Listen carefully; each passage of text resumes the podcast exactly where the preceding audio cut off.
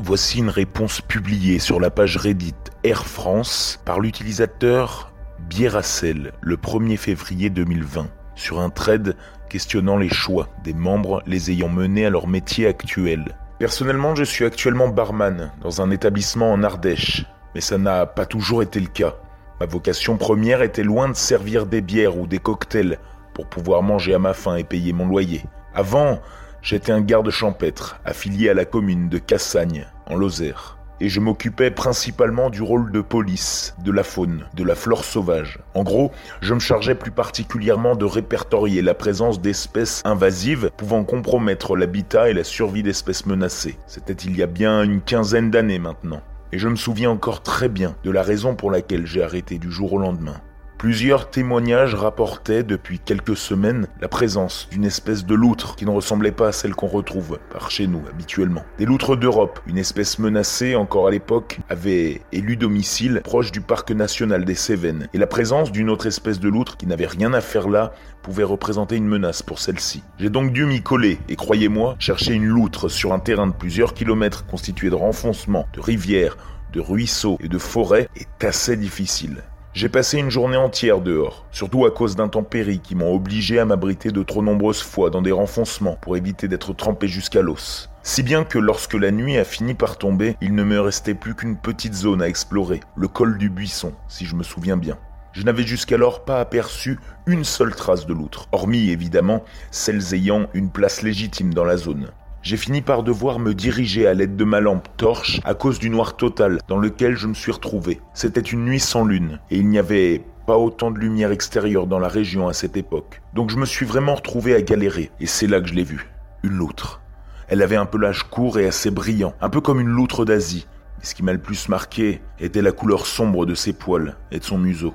On aurait dit qu'elle venait de se nourrir et qu'elle était couverte de sang. On est bien resté plusieurs secondes à se regarder, elle et moi, avant qu'elle se mette à courir, hors du faisceau de ma lampe. J'ai commencé à la suivre quand je l'ai vue s'arrêter, près d'une masse informe. Elle a arraché un morceau à la forme et elle a commencé à le grignoter sur place. Puis, voyant que je l'avais suivie, elle s'est mise à courir en renversant une pierre avant de se jeter dans un trou ressemblant à un terrier. J'étais étonné par ce comportement. Je me suis approché du tas de viande pour essayer de comprendre quel animal avait fini en pâté pour l'outre, j'ai remarqué un détail troublant. Les restes étaient non seulement ceux d'un animal très grand, mais avaient également l'air frais, comme si la bête n'était pas morte depuis plus d'une dizaine d'heures. Et en essayant de refaire le trajet du petit diable avec ma lumière, j'ai remarqué que ce que j'avais pris pour une pierre tout à l'heure était un chapeau.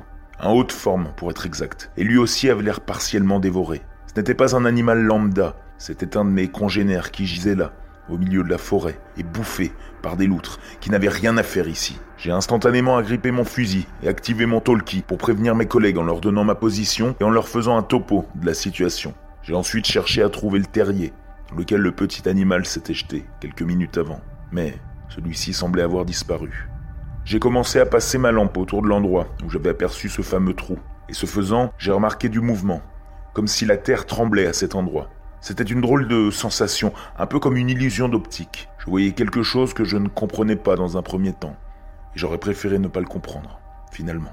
C'était des loutres, un troupeau de loutres qui formait une masse informe et que j'avais pris pour le sol, grouillant à cet endroit précis. Les animaux avaient sûrement festoyé sur le corps de l'homme au chapeau, quelques heures auparavant et se tapaient maintenant une sieste digestive. C'était trop pour moi. J'aurais dû attendre mes collègues sur place, mais j'en étais bien incapable. Je me suis précipité à l'opposé de cette marée de loutres et j'ai couru jusqu'à atteindre des habitations. Je me suis fait mettre à pied provisoirement par le maire dès le lendemain et j'ai décidé de déménager dans la semaine.